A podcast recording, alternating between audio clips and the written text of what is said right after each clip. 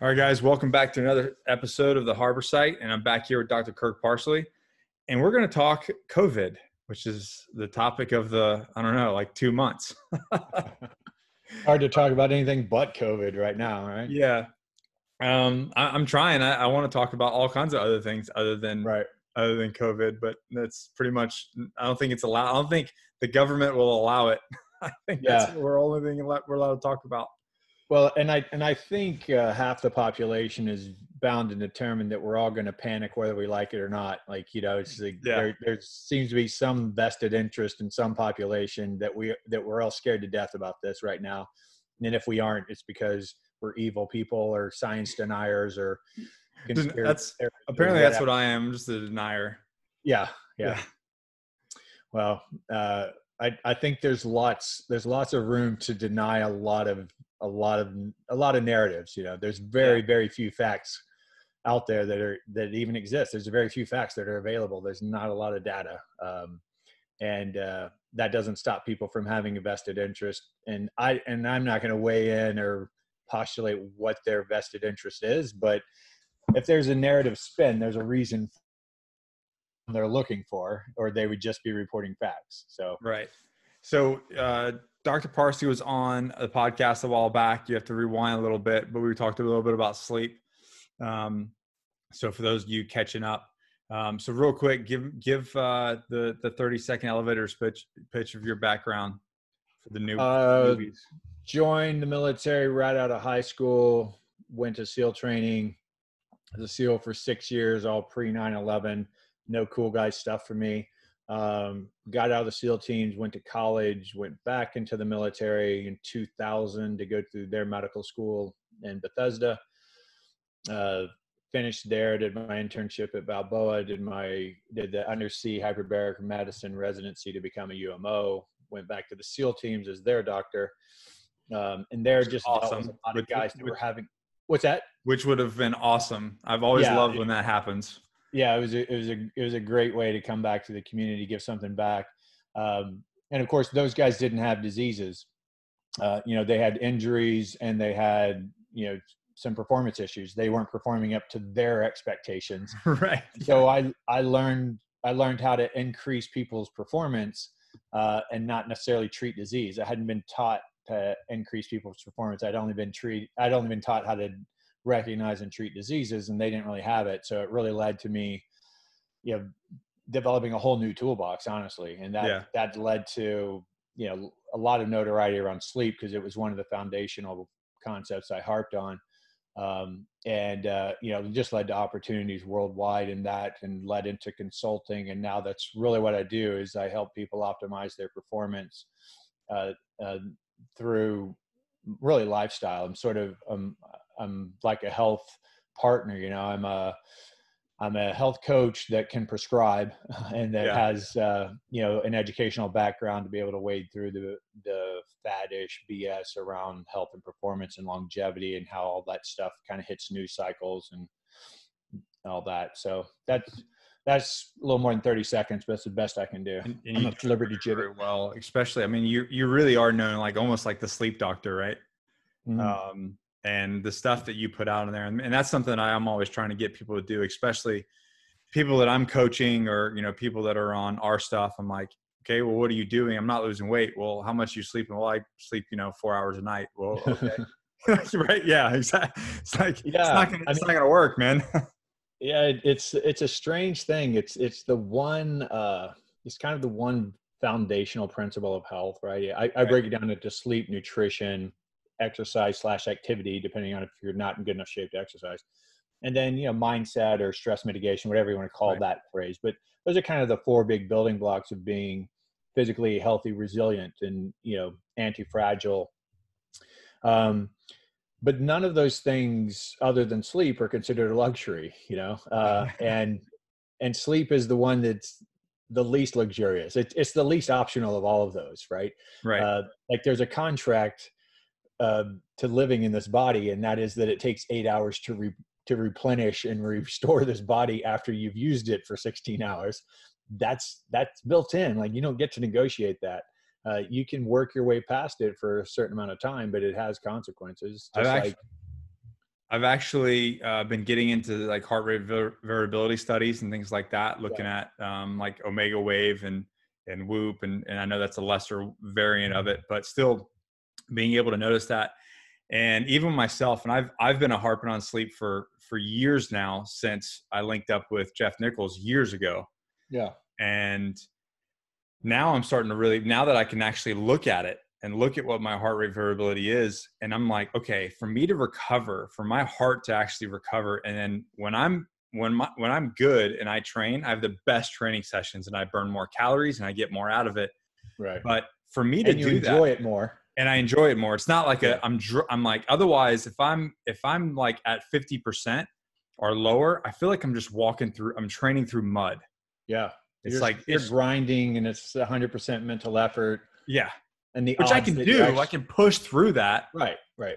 But that's kind of to our detriment, you know. It's like yeah, people people like us can and, and not you know not to narrow us down to super elite, but you know just people who are really uh, you know physically driven and physically robust can just can just push through a lot of crap. Yeah, you black out and you just do the yeah. job, right? Yeah, exactly. Yeah. Like um uh, but now tracking it now, I'm like for me to get in the you know the i'd say 80 to 100% recovery right that this yeah. that big sweet spot for me to get up there i have to i have to sleep almost i have to be in bed around nine hours nine to nine nine and a half hours yeah i mean you're you're you're better off than me. I mean i have to i have to spend nine hours in bed on an average day. And when i'm training really hard i spend 10 hours. Like if, if i have like an exceptionally hard weekend where you know like I, am getting after it in the gym but i'm also you know paddleboarding and riding my bike and doing all other you know, my buddy like whatever stuff and i yeah. just beat myself down have a few beers eat a crappy meal. Man it's like probably 12 hours to recover but at least three or four nights of 10 hours you know yeah so that i've been and so i've been learning like and for me like staying in bed is not that's not a thing that i do i don't like being in bed right. uh, especially when I'm not fully sleeping. But that's what it takes. You got to be in bed, you know, this amount of time because you're going to sleep a percentage of that. You know, right. and percentage of that will be, you know, in REM and deep and whatnot. Um, but yeah, really getting into that and studying that. I'm like learning that your meals have it have uh, you, you know it, it, directly affects your heart. Yeah, like the quality of food that you put in your mouth directly affects your heart. Um, your routine, your level of act. I mean, it's just all, awesome stuff. I, I, I, you know, not a doctor like the the show thing, but uh, but I like the data, you know, yeah. and and when you get data, then now I can measure something. Yeah, well, the the simple way to think about it is um, is really just just to think about the stress hormones. Uh, so for anyone listening that doesn't know, like really when we're looking at heart rate variability, we're looking at how much how many stress hormones you have coursing through your body. Really, that's yeah. kind of the end result of what's controlling that because in your autonomic nervous system, you have a sympathetic, which causes your heart rate to speed up. Right. And you have the parasympathetic, which is kind of really the absence of all of the speeding up bits, which causes your heart rate to slow down. And so if you have equal input from sympathetic and parasympathetic, sometimes the sympathetic will fire and your heart rates will be close your heartbeats will be closer together and sometimes the sympathetic won't be involved you'll have maximum parasympathetic it'll take longer so then you have a beat to beat variability meaning that you have a balanced nervous system essentially. Well, the thing that throws that out of balance is stress hormones, and cortisol is the easy one to think about because that's what everybody knows of. There are others, but cortisol, some cortisol is good. Good. Right? Cortisol right. keeps us alive. Cortisol keeps us alert in proportion to our environment. Right. Our our eyes and ears and nose and mouth and skin that's always working. The senses are always working, even when you're asleep but the less cortisol you have the the less attention you're paying to your senses right and that's really what what sleep means is that you're no longer paying attention to your environment anymore and so fight or flight of course is maximum you know maximum levels of stress uh, and if you think about you know if you get in a really stressful situation which you've been in a ton of those like how many how many really stressful fight or flight episodes have you been in where somebody could have asked you a simple math question and you would have known the answer, right? I mean, maybe once you're really trained up for a long time, like uh, the whole idea is to train the sympathetic tone out through rehearsing. But you know, for most people, the point being that if you get in a if you get in a physical assault, fist fight, car wreck, gunfight, skydive for your first time, like all this stuff that's just like there's a huge threat to my well-being right now. Right. That leads to fight or flight, which leads to no brain function whatsoever, right? It's all 100% instinctive at that point. Do you think um, that's why, uh, like elite athletes, elite military, they're always in the sympathetic mode? Yeah. Well, what we found in the SEAL teams is that, you know, and, and this is guys who've been around for a long time, right? So this yeah. isn't this isn't like a five year, uh, 10, 12 year plus. Guys. You're talking like the 15 kind of 15 ish year guys who've been around for a long time. We we actually do a pretty good job of reversing the sympathetics so that people become really calm in very stressful situations, which is great. But the inverse of that happens too when they go home and they sit on their couch. They come back from deployment and they sit on their couch and it's quiet and there's no television on and they're just at home with their wife and kids and they're anxious beyond belief and they're freaked out and their stress hormones are through the roof. Uh, but but the point of what I was saying was that uh, when you're in fight or flight, you know you're sort of superhuman in your in your physical body's capability and strength and speed endurance reflexes pain threshold all, all of that other stuff but what you're but your body is essentially catabolic meaning that your your physiology is using your body as a fuel source to get out of this bad situation and it's taking blood and nutrients away from everything that's not imperative to getting out of that situation well the exact opposite of fight or flight is deep sleep. Stages three and four of sleep, slow wave sleep. Right. You have almost no cortisol, and your body is maximally anabolic. And the anabolic is the repairing. You're taking all of the small bits uh, floating around in your bloodstream and stored in your cells, and you're combining those into bigger structures that are repairing damaged cells and replacing damaged cells and dead cells. And if you don't get enough anabolic behavior throughout the night, if you don't get enough sleep, you wake up the next day having to compensate for that lack of anabolic activity. And you do that, ironically, by becoming catabolic. You then have to use more stress hormones to use your body as a fuel source to get you through the day. And so, if you train really hard on top of that, I mean, you're it's it's a double dose of negative at that point. Then it's you're gonna, already you're already you're in a deficit. Snowball. You're going to train super hard. You're going to put yourself in a bigger deficit. Yeah. Unless you're going to go home and sleep for 15 hours and allow yourself to recover from all of that, you're like you're actually wasting your time working out if you're if you're sleep deprived. Yeah. But same with so I've noticed that. So when when I'm down, I'm not recovered, and I wake up and I you know I can feel it now yeah. that I've I've learned. I I feel I'm like you know what I'm gonna go for a walk. That's right. my that's my workout yeah. for the day. Some sometimes that's all you can do, man. It's like that's yeah. this is the activity my body's gonna benefit from today. Yeah. Just just just getting some movement. Some just like mow your yard, mow your mow your yard and wash your car. That's, some days that's plenty. Like what are you, doing? I'm training. I'm training. yeah, training, waxing on, waxing off, man. Yeah.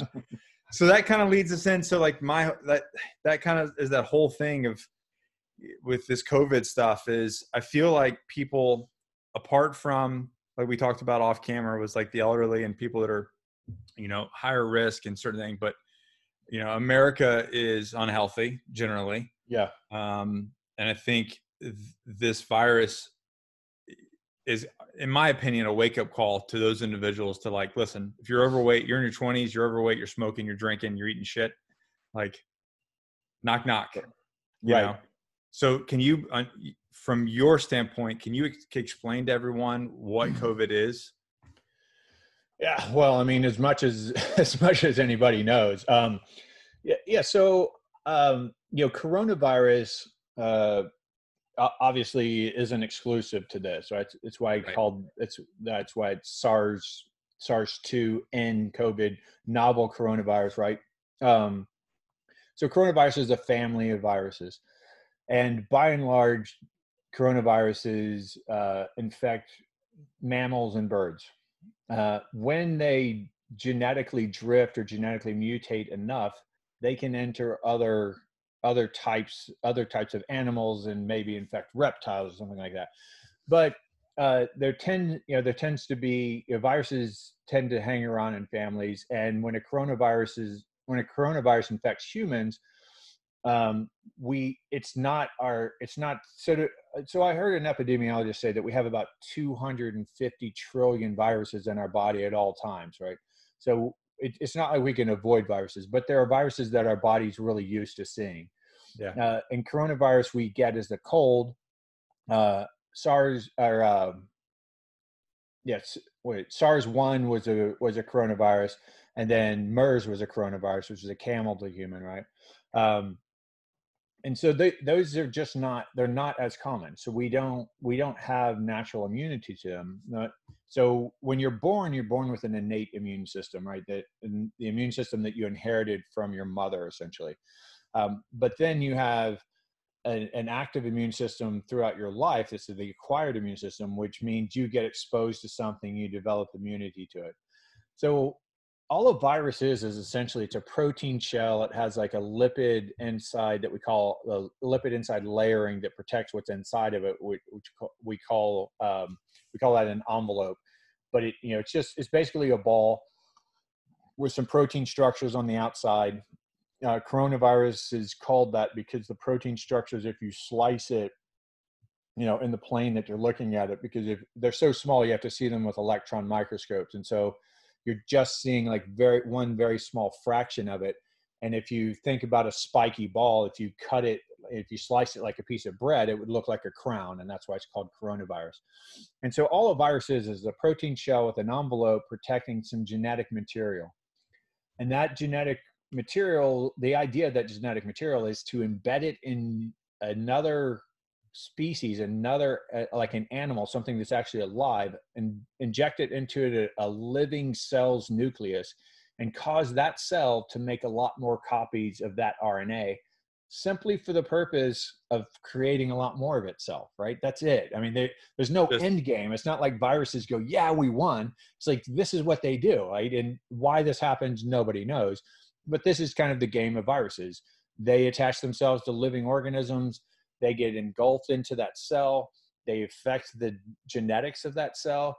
That cell then goes from producing you know liver enzymes to producing more viruses. And then the viruses build up in that cell to such a large extent that they literally rupture the cell and then all those viruses go out and attach to other cells and the game is just to replicate like get as many of us out there as possible. Now the reason that uh, the, the most likely reason that we're seeing across the entire world that we're having this spike, plateau, and decrease is because there's some sort of genetic inborn, inborn mechanism to a virus. If you think about it, if a virus killed every organism that it infected, the virus couldn't last very long because everything would be dead. There would be nothing to spread it to. Um, if it doesn't, if it infects, if it affects uh, uh, an organism and the immune system takes care of it so quickly that it never gets to replicate, it's also gone. So there's going to be some place in between that where it's going to infect a certain percentage and lead to a certain percentage of replication before that organism dies off. And that's how it's going to sort of maximize its production. And and you know we're we're getting into anthropomorphism where we're we're ascribing uh, human like goals to a virus and that's not true like we don't know exactly why this happens we just know that that that's the game and that's easy to talk about. So the coronavirus is i mean you think about it like it's a flu or it's like the common cold virus like it's it's just it's just a virus and it, there's nothing specific about this virus that makes it nasty other than it our our immune systems don't recognize it. So we we have to learn the virus. And once we learn the virus, we can develop antibodies to it. And then our immune system recognizes it and then we deal with it better. And so if you're looking at a little kid, their their immune systems are revved up and ready for this, right? I mean, they're acquiring their immunity right now. This is kind of this phase of life, what this phase of life is all about. It's figuring out how to exist on this planet. And so, of course, a novel virus going to them is no big deal because almost everything is novel to them right? Because they're just now developing their immune system. Now, the older we get, the kind of our, our immune system decreases over time. And really, if you think about why do old people die uh, more frequently than young people, because they're less resistant to disease. They have they have less anabolic behavior. They have less immune system functioning. So an 80 year old is more likely to die from coronavirus than a 20 year old or a 10 year old but an 80 year old's also more likely to die from a car crash or more likely to die from a you know food poisoning or more likely to in general. any cause is going to happen more. I mean go on the battlefield at 80 years old versus 25 you're probably the one that's dying. I mean that's just the way the world works. Um, and not to be flippant about it of course it's sad that people's parents and grandparents are dying like you know nobody's saying we want that. But you know my argument across this whole thing is if we look when in the absence of good data and we have almost no good data right? Like we're we're so this we're in the uh, we're in the infancy of understanding this virus um, and to be honest we'll probably never fully understand it um, but in the absence of good data i say well we rely we should rely on historical prevalence or precedence i mean. So we, we have viruses that infect or like we have lower so uh, your upper respiratory system is basically from you know kind of here up and then your lower respiratory system everything below that is essentially your lungs right? So we have lower respiratory illnesses that kill people every year. A big part of that is flu but there's also influenza like illness meaning that it's something that kind of looks like the flu and it could be the flu. Maybe it's the flu maybe it's not the flu but we just lump that into well that's an influenza like illness and maybe we tested it and we didn't find influenza but they died from something that looked a whole lot like the flu. That's really what's going on here. I mean it's uh, it's novel in that the pathology of it so how it presents itself like how like at what point in the infectious stage is it causing uh, pathology meaning uh, abnormal disease states to cells in your body and which cells is it particularly attacking? This one seems to be uh, a lot more aggressive towards certain cells in your lungs that produce uh, surfactant, which is the kind of the fluid in your lungs that keeps the small little air sacs from collapsing upon uh, collapsing on themselves, and so that's leading to a lot of respiratory distress.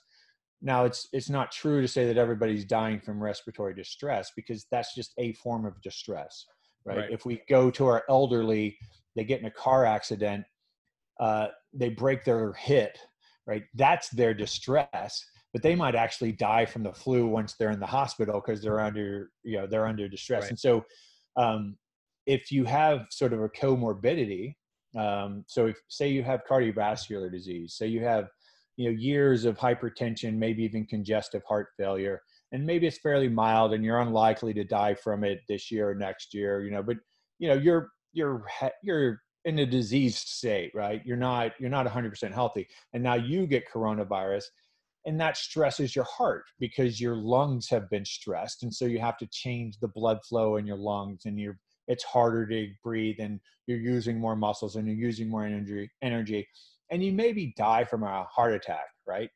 Uh, because you had a fragile cardiovascular system and this was the stressor. Well if you broke your hip and you had congestive heart failure you were still going to die of a heart attack.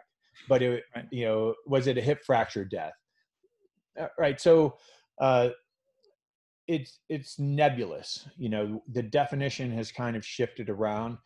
But to answer your question i mean the coronavirus is an influenza like illness of which there are many and it just happens to be a category that we're not specifically immune to yet or that we can't deal with our immune systems can't deal with very well. Is it just as dangerous dangerous as every flu that we have every year? I mean so the other thing is that the material inside that genetic material inside of the inside the virus that's RNA, um, and that mutates. So uh, I, I, forget how many base pairs in there, but there's basically about 13 or 14 genes within within a, a, the average kind of virus within the coronavirus. And some of those genes code like the spikes that are on the outside of the cell or outside of the virus, and some of those genes code for the envelope, and some of those genes code for you know whatever the RNA or something like that. Um, and so those genes mutate, and as those genes mutate, if well if it's the gene that mutates on the spike, you know that causes the, that dictates how the spike looks, and you mutate that gene, well now the spike looks different.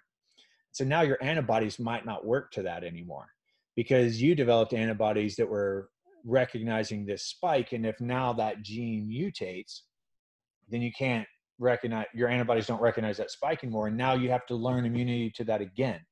Yeah. well the flu like all respiratory viruses are that way right? So the flu the reason we don't have like a solid vaccine for the flu sometimes it works really well sometimes it doesn't work it's because we're guessing. We're guessing is like what mutated strand we think is going to be the most prevalent. But it changes every year. If you go back you can go to cdc's FluView it's called and you can look at the total number of flu cases every flu season and you can look up what viruses it's comprised of and it changes every year yeah. because some years it's a particularly uh, virulent strain of H1N1, and then that one kills like 30% of the people who die from the flu die from that one. Sometimes it's like, man, we totally missed with this influenza uh, vaccine. Like we total like total whiffed it and didn't we didn't develop any immunity to it. And so we had a lot of cases of that and a lot of deaths from that. Uh, and then, like I said, that that compartment of that category of influenza like illness i mean that could be 20 viruses and coronavirus could have been in there last year and it was just a really small number like so it it's not as novel as everyone wants to act like it is and if you look back at historic precedents with h1n1 we had that really bad pandemic with that one right? And that was 2008 2009 flu season is when it started. And what we saw was the normal seasonality of the flu. So the flu goes up and it peaks somewhere around late december early january and it starts coming back down and it usually goes away around march or april the latest may. And so you have kind of a peak season of cases and deaths. And then you have the summer months and you have very few deaths and then you get you start getting another peak right around the same time next year but if you look at the 2008 9 H1 influenza, we had the normal flu. And then at the tail end of the normal flu, we got this H1N1 that didn't have seasonality to it. Right. It was novel. Our immune system wasn't ready for it. And we had like an equally big, if not larger, spike than our normal flu season kind of during the summer months. But then, interestingly, the next normal flu season almost did not exist whatsoever. Uh, there's hardly any cases, there's hardly any deaths. So it's really reasonable to think that if you get a particularly virulent virus that uh, infects a bunch of people, uh, and it's a novel virus, it, it's really aggressive, it's really hard on people's uh, bodies, and it kills off a lot of people that probably would have died that next winter, maybe would have died from another flu virus, but you know, H1N1 came along and killed everybody who would have died from influenza B. Um, and maybe 10% more, maybe 20% more. We don't really know. But as evidenced by the next year not really having a flu season, kind of suggests that, well, we just kind of sped that up and we, yeah. and we gave this novel flu virus to a bunch of people who were going to die from the regular flu. And then the next, so the next season almost didn't exist. The following season, H1N1 was just part of it and now over the last 10 years h1n1 has gone to causing gone from causing half the deaths to none of the deaths to third of the deaths to none of the deaths to 80% of the deaths to none of the deaths and it's very likely that coronavirus is just going to fit into that. It's so just going to be part of it. I, I, went on the CDC website and I was looking at those numbers and I looked at last flu season's numbers and I was like, this is yeah, it was bad. Right. I mean, when that all happened, it was it was bad. It didn't shut the it didn't shut the country down. No. 17, 18, we had 60,000 deaths from flu. Uh, it was that was a really bad flu season, and if you look at this flu season, was looking really bad. This flu season was looking like we were going to match the 17, 18. We were going to get around 60,000 deaths, and then as soon as COVID came out, we didn't have any more flu deaths. And, and you can look at the CDC's chart on it. It's like we're tracking every other year. COVID comes out, zero flu deaths all of a sudden and it wasn't zero, but it went from yeah, you know, it, it dropped by ninety percent, and now they, like they come out earlier, with a flu. The a definition, the definition is nebulous. Like, what is a COVID virus right now? Like, what is a yeah. COVID death right now? Right. Uh, well, it kind of depends on when and when in the history uh, in the historic relevance we're talking about because it kind of shifted what we were calling COVID and what types of tests are you using and you know some people are assumed cases some people are call, being caused covid deaths being called covid deaths because they think this person would have survived whatever their issue was if covid wasn't uh, like in society and causing yeah. disruption to medical services ambulances and that type of stuff so it gets kind of nebulous there and if you can't really define it you know you can't measure something that you can't define and the definition has bounced around and that's led to a lot of uncertainty and that's led to a lot of conspiracy theorists you know going well why is this changing around so much? Like why are we shifting it to mean this and that? And the, and the important thing to realize is that if we want to compare this to things that have existed in the past then we need to hold some consistency as to how we're measuring this. So we, we didn't you know, so 2017, 18, when the flu season was really bad, we didn't say that people who died at home uh, were afraid of getting the flu if they went to the hospital because the flu season was so bad. So they died at home and maybe they wouldn't have died. So they're a COVID death, or I'm sorry, so they're they're an H1N1 death. So we haven't done that historically. So the fact that we're doing it now is problematic um, because now we aren't ca- comparing apples to apples. And then there's all this push towards testing and again testing is a nebulous term there's lots of different ways to test there's lots of different ways to interpret test and everybody's saying well we need to we need this robust testing before we can go back well the only reason to do the testing is to compare it to what we already know right because let's say uh, with no historical precedence for anyone ever dying from a respiratory illness we say there's going to be 100,000 deaths this year from a respiratory illness. Seems like a lot, right? But compared to what? Like you have to compare right. it to something. And if there's no history, then you don't know. And so if we compare it to flu like deaths, it's actually pretty close to that. And everybody says, well, now you're denying its importance. It's like, no, all you're saying is that if we're going to compare it we have to compare it so if we're going if we're going to measure it we have to say why are we measuring we're measuring it to see how deadly it is relative to everything else that could kill us and specifically how deadly it is relative to other viral infections that could kill us that's what we're really measuring well if you start changing how many people you're testing and you say well we're going to test everyone in america well now you've just made all of your historic data useless because you've never right. tested everyone in America for anything else. Right. And if you say everybody who dies during the COVID season and we're not sure why they died, we're calling that a COVID death, you've just changed that definition now and you've made all of your historic data useless. And so there, you know, everybody's, you know, all the leaders are scared. If you look at the the experts they hire, why do you hire an expert? You hire an expert to decrease your risk, right? That's right. what experts do. Right. And so as experts are risk averse and they're going to they're going to put out the worst possible scenario because that's what they're guarding against. That doesn't mean they should be setting policy. That means that that should be taken in as one of the factors and yeah. other experts need to weigh in and then somebody has to make the hard decision. And I'm not saying what that decision should be.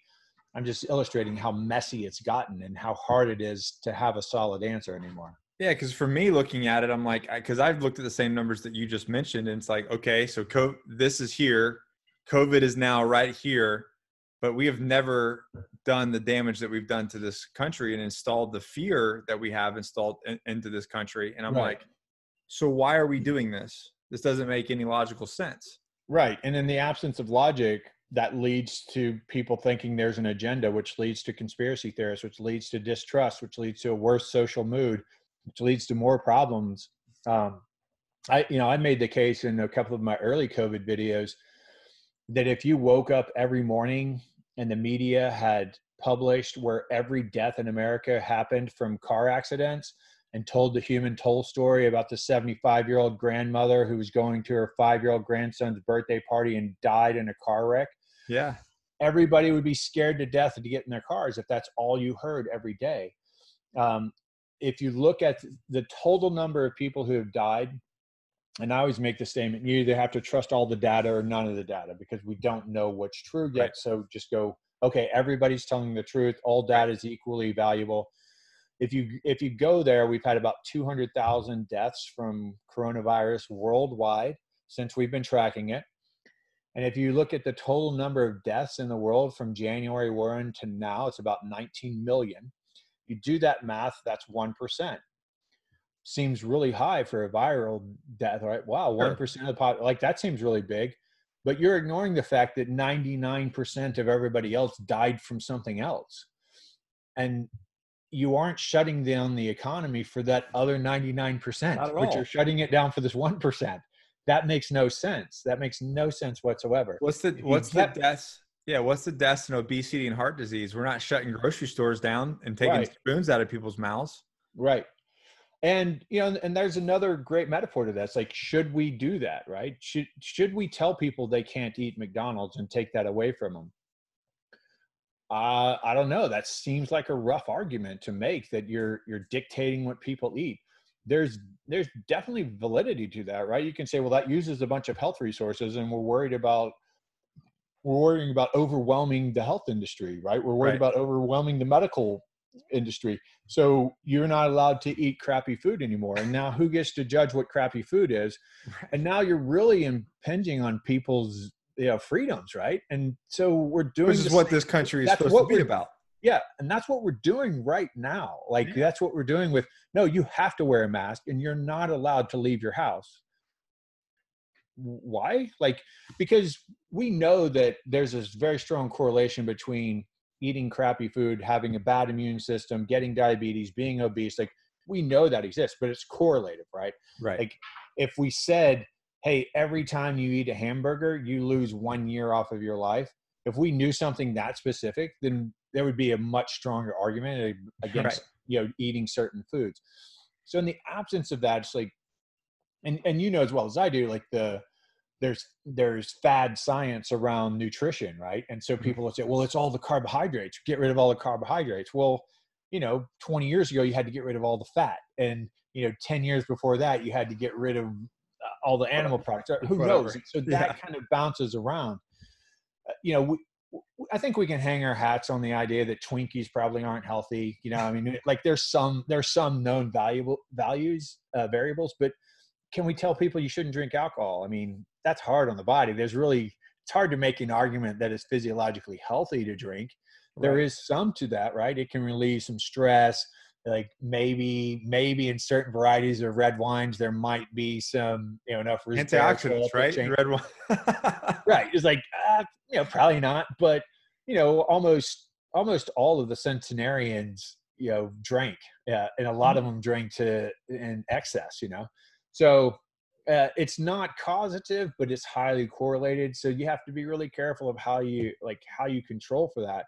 And at the end of the day you have the right to be unhealthy. You just do. Like you know you uh you know living is a right. Like we can take your driver's license away for driving 100 miles an hour all the time. Like you're you you don't have the right to endanger everybody else's life but you have the right to endanger your own life. You really do. Right. i mean i mean that's just the way it is. Uh you know we put some limitations on that i mean the reason you have to wear a helmet isn't for you right Right. That, that, the reason that you have to wear the helmet is because it's very expensive to have all of these uh, motorcycle head injuries, right? And put you uh, in the ICU for you know right. six months because you have right. a brain injury. And so yeah. we're trying to we're trying to hold on to resources by making you wear a helmet. Um, but you know, at the end of the day, the motorcycle riders are like, I can risk my life if I want to. Mm, yeah but we're saying that if you if too many of you do that then we won't be able to treat the other people who are right. acting more responsibly. So we're going to make you be a little more responsible. We're controlling some risk. And that's a hard thing to swallow man. I remember when the seatbelt laws came out i was so pissed off about that. I'm like who are you to tell me what i do uh, you know? And now everybody just accepts it. Wear your seatbelt. Yeah. Uh, and of course everybody overreacted to that. Well this is you know, we're this is East Germany. All of a sudden, they're dictating what pulling us over for just not wearing a seatbelt. And who are they? And and uh, so there's a lot of that. Every time you start infringing on people's civil liberties, you get you get some hysteria around it. But I think it's all gonna it's all gonna mellow out. It's all gonna so level out. Like, do you think the level of response equals what's going on?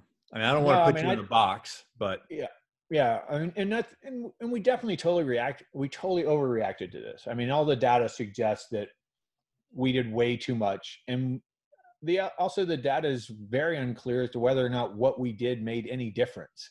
Right? That's that's the sad thing. Like we don't really know that we flattened to the curve. We don't know that.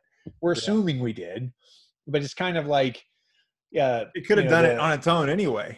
Right, and it could have run its course like, and yeah, and, right. and, it's kind of like the old folk uh, the old folk story of uh, you know of the guy in India blowing the horn and somebody and a traveler going, "Why do you blow the horn every morning?" It's like to get rid of the lions. It's like, well, where are their lions? Like, not, they're not because I'm blowing the horn every day, right? so we're, we're, we're kind of, we're kind of in that same bag, right? It's like, well, we told everybody to stay home and the death toll that we were afraid of didn't happen. So must be because everybody stayed home.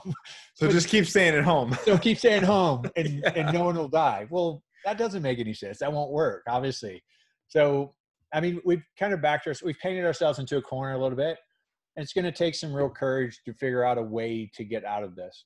Um, and there's going to be people who are just very risk averse who don't want to get out of this who you know if you're if you're a multimillionaire and you're sitting at home and this really isn't impacting your future uh, pa- you know past your yeah. your fear of dying uh, you know th- that's different than if you're you know joe blow you know the machinist that works in iowa and you live paycheck to paycheck in a modest lifestyle uh, you know the, maybe this is what's going to kill you maybe this is you know maybe losing your home and making you you and your family homeless maybe that's that's a bigger fear to you than right. this virus and now how do you tell those people oh no you have to stay home because these elderly people might die if you go to work. Well why don't we just quarantine the elderly people right? Um if, that was my whole thing like right. if you're high risk stay home. Right. if you're sick stay home. The rest or of everybody if, go to work. Yeah even if you're just really afraid of it stay home right? So if yeah. you like i'm 50 years old. Am i at high risk? I don't know. Like i i'm not the 65 plus but i'm not the 30 year old either so where yeah. am i? I don't know. So how afraid are you kirk? You can go out if you want to you know? Uh, right. if you're 65 and you're like hell i'm robust and healthy and i don't care. Like i want to go out and do my thing. I want to go see my grandkids. I want to go work. I want to go travel. Yeah. You should be able to do that. You should be able to do that. Um, you know this whole dichotomy of if you don't think people should stay home then you value money more than life? Like no that's that's you know that's an ad hominem attack man that that doesn't make any sense it's like you have to have money for life right i mean the yeah, reason that, that, that the reason that we live longer isn't because of medical science the reason we live longer is because of money yeah like we, like we we can do like we can build safe places to live. We can build, uh, uh, we have weapons to defend ourselves. We have air conditioning, we have heating. We can mass manufacture uh, food. We can grow stuff because of technology. Like, you know, th- this is, uh, these are all things that can't be overlooked. And to say that the only form of suffering is death is ridiculous. Obviously, that's right. not true. So, if somebody is, I mean, I was taught, I was having this conversation with one of my uh, employees uh, last week, you know there there's been times in my life where not having no income for two months would have been financially devastating would have ruined me you know i'm lucky that i'm in a point now where okay i, I can go a few months without having any income and it's not really going to impact me that big. Right. But there are lots of people lots of hardworking responsible educated you know benevolent members of society that are that are really suffering right now and they are in so much fear because of financial stress. Like they don't know how they're going to dig themselves out of this hole that they're in and maybe they're going to lose their house like what do you do when you lose your house and you have a family? Like i don't know man like that seems pretty rough. and that's what's frustrating with me is like because i'm you know I, I have several small businesses. I'm in a very small area in north carolina and i'm watching businesses close up shop because of right. Yeah. Yeah, there's a few there's a few restaurants in Austin that were just like, we're doing it, we're opening, like, because we're we're we're gone if we don't open. So if well, the government what, comes and shuts us down at. and arrests us, at least we have some shot. Yeah, that's and that's kind of where I'm at with our gym, and uh, yeah. like in our area, I'm like I'm opening May one, and that's just that's just the way it is. And you know, if they try to find me or arrest me, I'll have to deal with that when it's there. But it's like I've got employees that they rent still due at the end of the day. Like I get right. it, but like if right. you're sick, stay home. Other than that, I've got to operate. Right. And we got to deal with it. And you think about it, if if you know, if 80% or 70% of the workforce could go back, right? They they're young, robust, healthy, they live in an in a very lightly populated area. They have yeah. a business that doesn't require a lot of interactions with other people.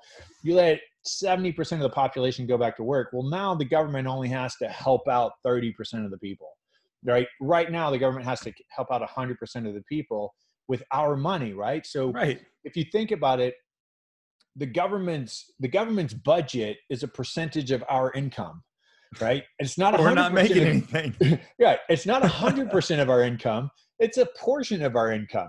Right. so if you take away all of our incomes you can't replace it with the portion of income that we gave you last year right. because it's not enough to replace everybody's income. Uh, so I mean, it's just it's not feasible to do what they're doing, and I I've yet to really hear the exit strategy, and that's the concerning thing to me. And, and again, like I'm no expert in this area. This is purely my opinion. But if you look at the data, like what data is going to drive people into saying, okay, we can go back? Um, you know, it's very clear that we that we overreacted, uh, but we were we based that on the information that we had at the time, and we did all of this to flatten the curve well, yeah. the curve's been flattened.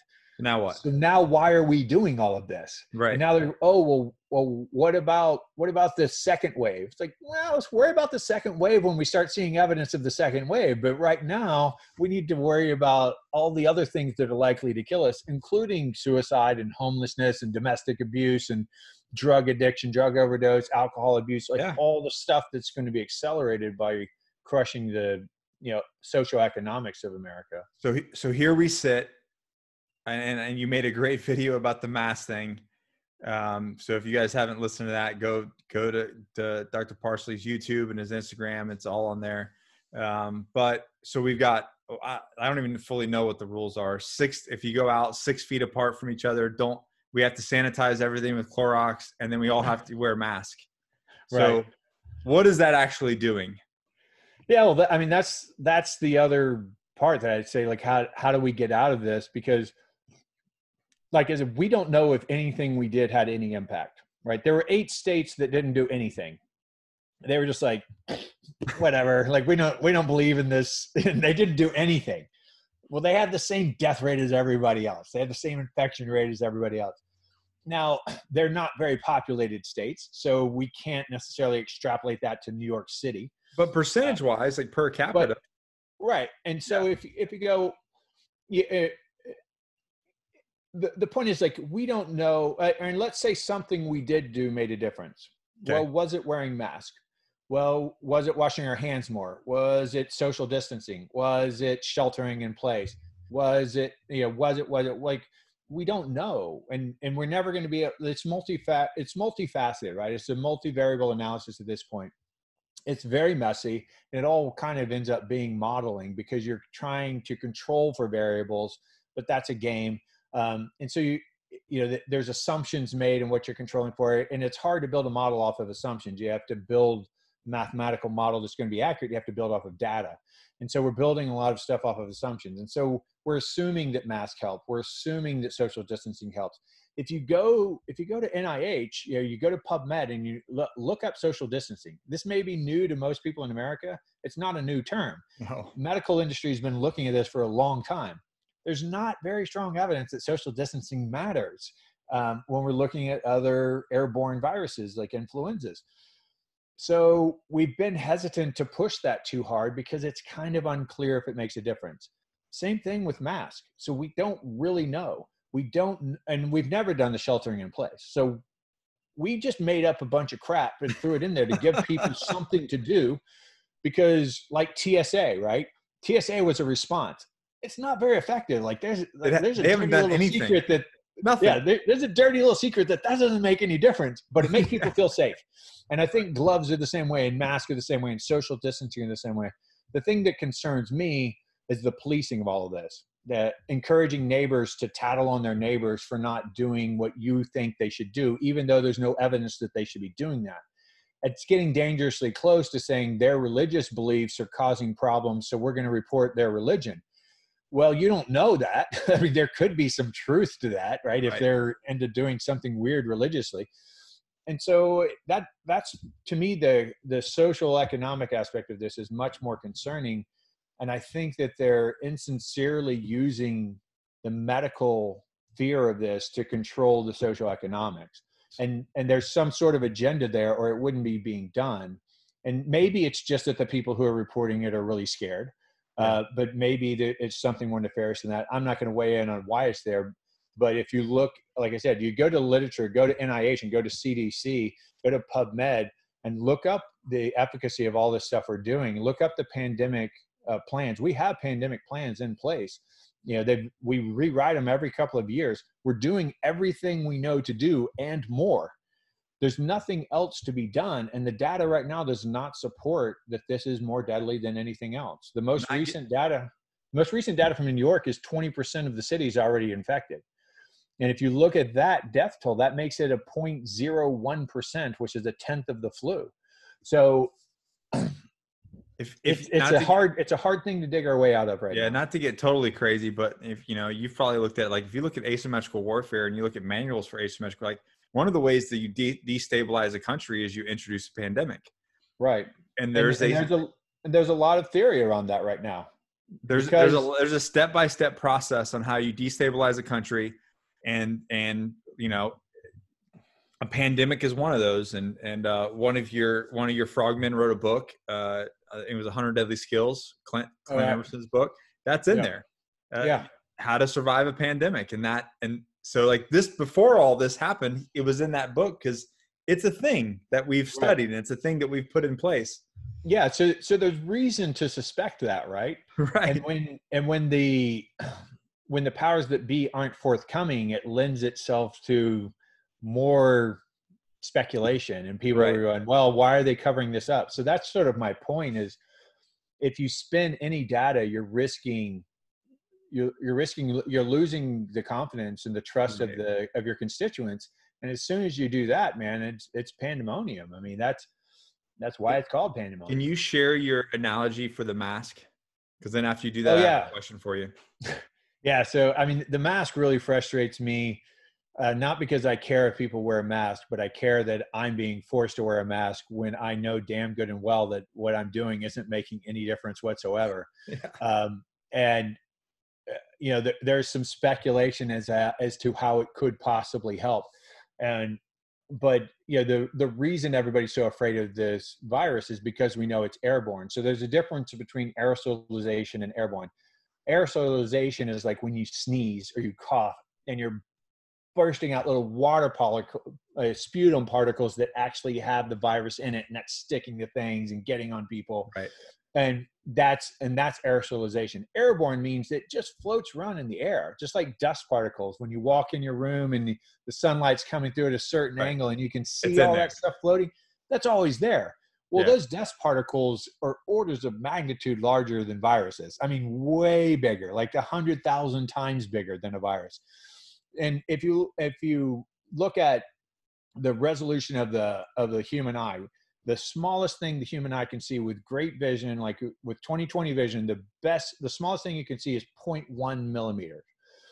So if you hold up a piece of cloth and you can see a hole in it, the smallest that hole could possibly be is 0.1 millimeter. Now, there's a really good chance that's way bigger than that.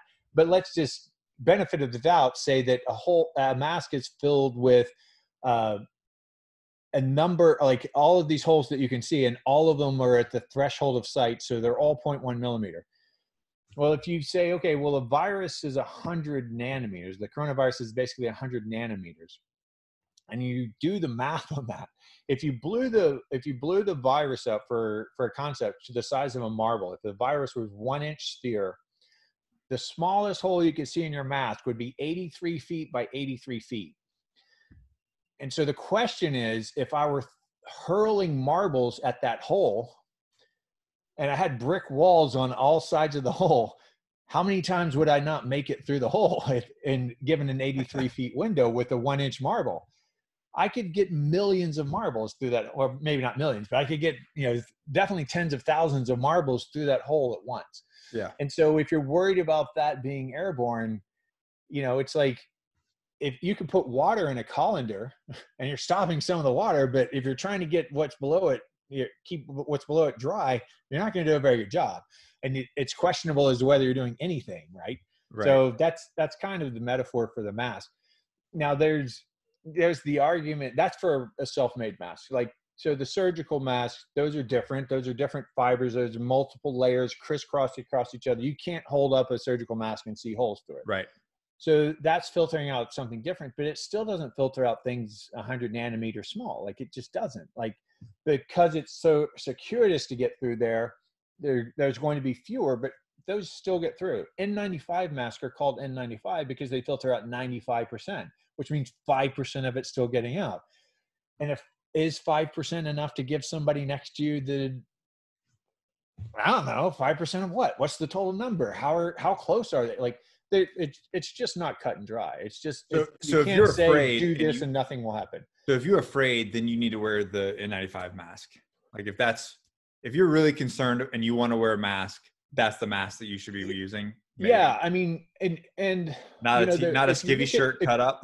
if, if you look at the influenza data, so uh, the influenza data they did um, in outpatient facilities. So you know, th- this is like your regular GP doctor who's seeing people are coming into their office sick, and so they looked at the comparison between surgical mask and N95 mask to see how much of the staff got infected. They did this across a lot of different locations and had a really robust number.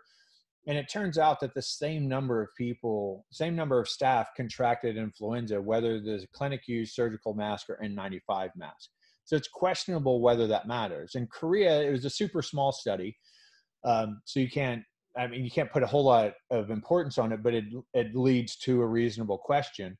Uh, they did this super small study where I think it was only like four people or maybe 40 people. It was really small. Um, and they, they had them cough essentially like on a petri dish to capture the virus. And then they swabbed the outside of the mask and they swabbed the inside of the mask. And they have these people with known coronavirus, they'd have them cough, and then they'd measure how and they did a surgical mask, no mask, and an N95 mask. Well, the number of particles that hit the collection disc was the same. Mm-hmm. The number almost almost all of the virus that came through the mask was on the outside of the mask. And it didn't matter, like I said, if you coughed with a mask on, an N95 mask, a surgical mask, or no mask, you still infected the, the petri dish to an immeasurable difference.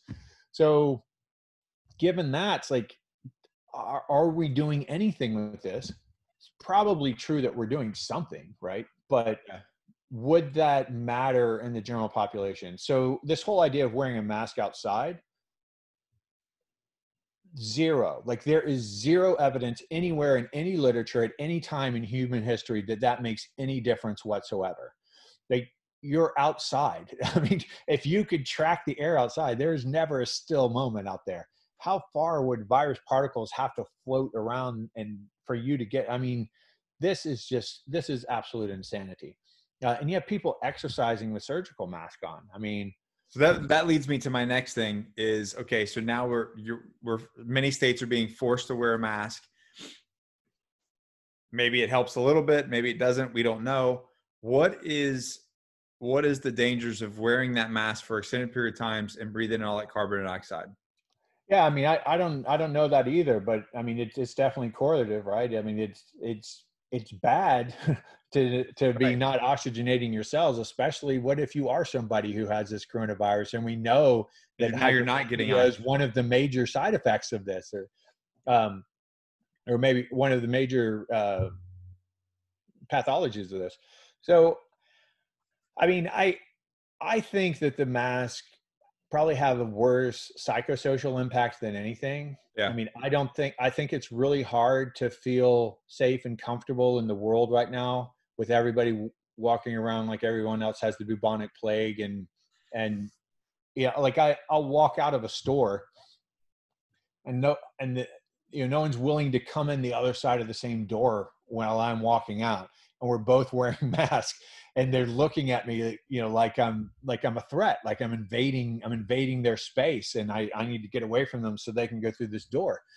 well i mean that doesn't that doesn't lead itself to feeling comfortable and happy in the world you know no. it, that's that's just not uh it, it's not beneficial to the psyche and if we knew with 100% certainty that that was making a huge difference then it would be worth it. But if you're damaging the psyche and you don't know that what you're doing makes a difference it's kind of irresponsible to damage the psyche.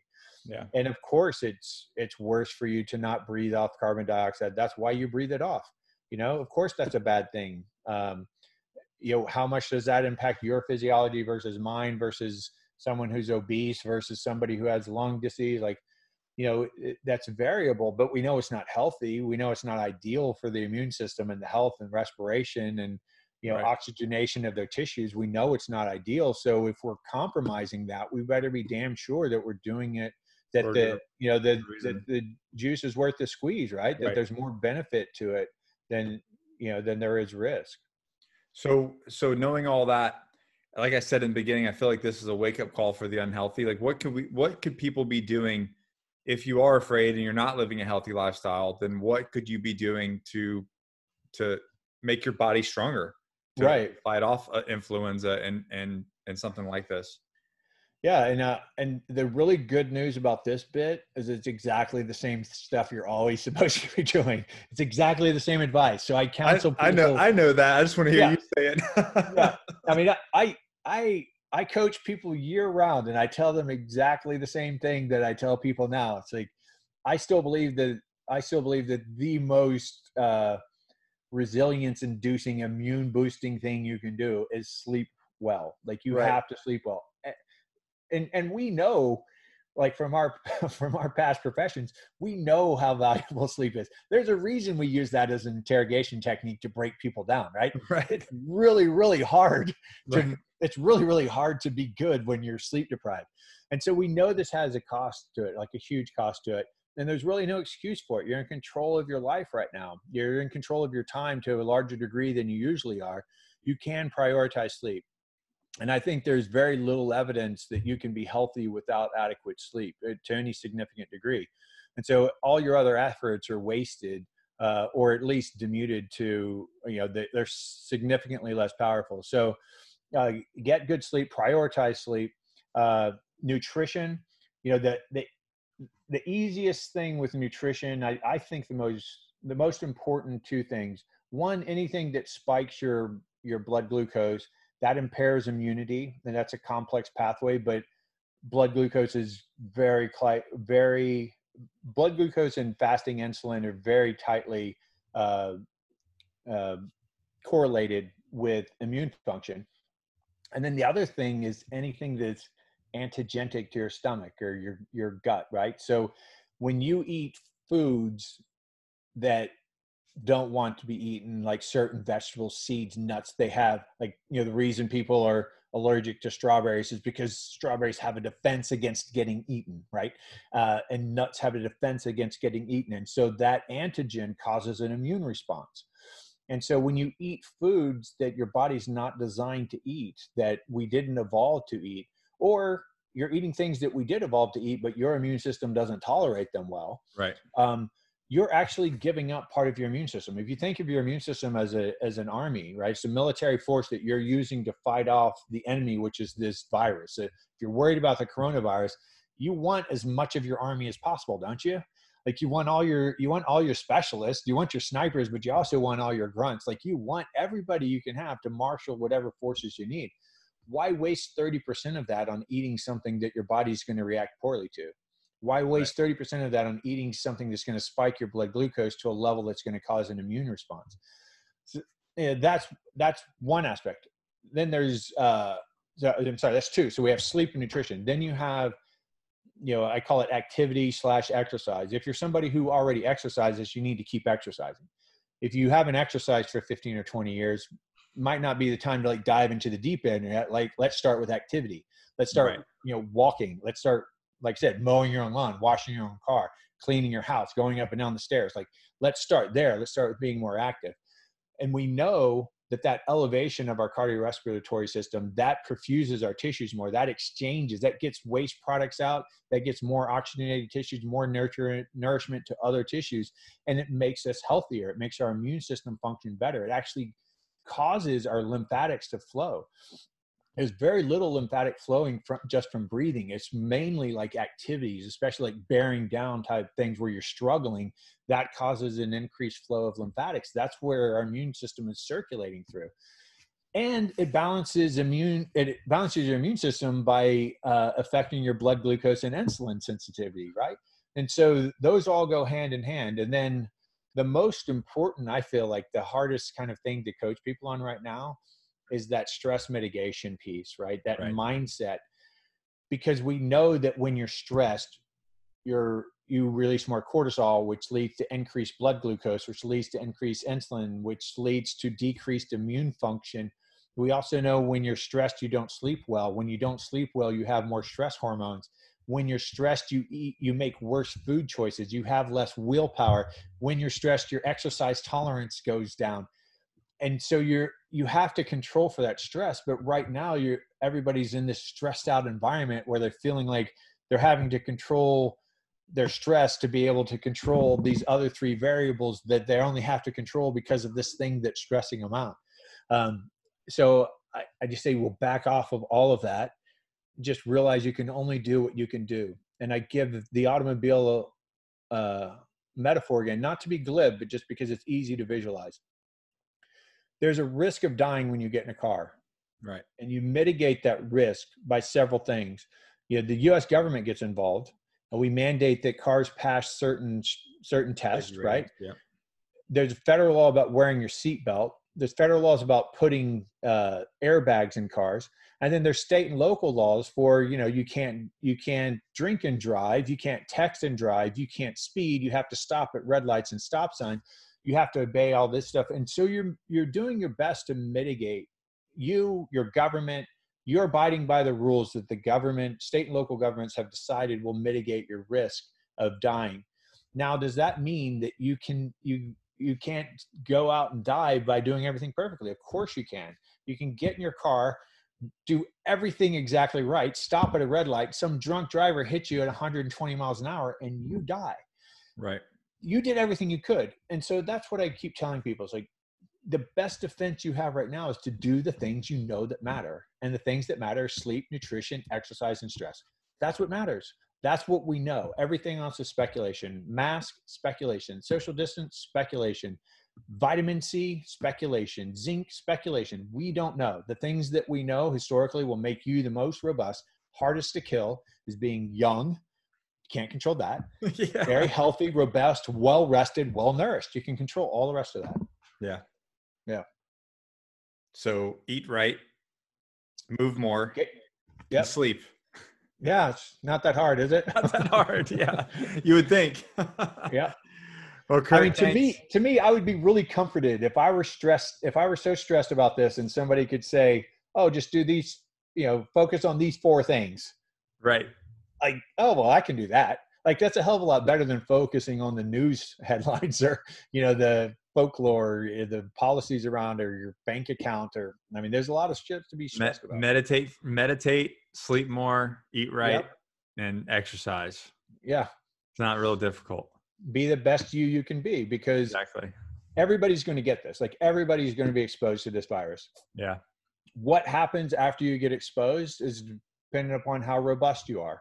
Yeah how robust you are is somewhat in your control. You can't control if you're 80 degree, 80 years old or not. Like you, you don't have any control over that. You are what, like that exists. Um, you know, if you already have some genetic, you know, immune disorder, you do, and you're one of the vulnerable. We need to take extra care to protect the people that we right. know are more vulnerable. But the vast majority, like 90, probably 95% of us, have a lot of control over how physically resilient, anti fragile, robust, whatever you want to call it, healthy, we have some control over the physiology that we present when we do get exposed to this virus. Yeah. And the odds are drastically in your favor. So, this is the reason you don't need to stress. The odds are drastically in your favor, as in like 99.9% chance you're not going to die from this when you get it that's about the best odds you get for anything. There's probably more risk drinking a pint of beer than there is to that, right? I mean, that's that's hyperbole, but you oh, get. Geez, you get walk, walking out your front door. I mean, walking right. down your steps is is probably more dangerous than. I mean, percentage wise. Yeah, I mean, I would I would say it's probably on par with getting struck by lightning. I mean, it, right. that that sounds flippant, but it's probably accurate. Yeah. Well, um, all of all of Kirk's information is below uh, you'll actually be on Gallant Fuse uh, Zoom meeting this week as well. Did they give you a time yet? You don't. I don't know what you're talking about, but I believe you. I, I, I have a lot of stuff on my schedule that I don't know about. I think that you're you're booked with a with a, a, vet, a veteran nonprofit. I think. I think. Oh. She, yeah, I just don't. I just don't know the time, but I will. Sounds I will familiar. put it. I'll put it below. Uh, okay. And with all your other stuff as well. So, yep. and then you can go list. You can go hear his uh, more of the mass talk, which I just found hilarious. I thought that was great. But uh, thanks for coming on. And uh, before I go, anything you want to say, say or, or anything you're sharing oh, other man, than just, information?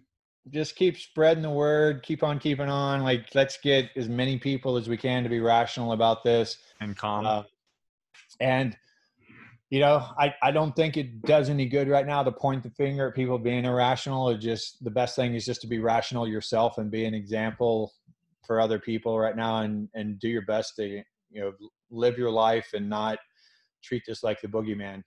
Now, there's a part of this that kind of feels like I'm trying to convince little kids that monsters aren't under their bed, you know. uh, and it's hard. It's hard to convince them. I just, every time you turn the light off, they're like, "Oh, really? Are you sure?" you know. Uh, so that's it. That's that's my advice. Be calm. Keep on. Keep on keeping on. Yep. All right. Well, do, it, uh, do you do what you know you can do, man. There you go. All right. We'll uh we'll we'll talk next time. All right, cool.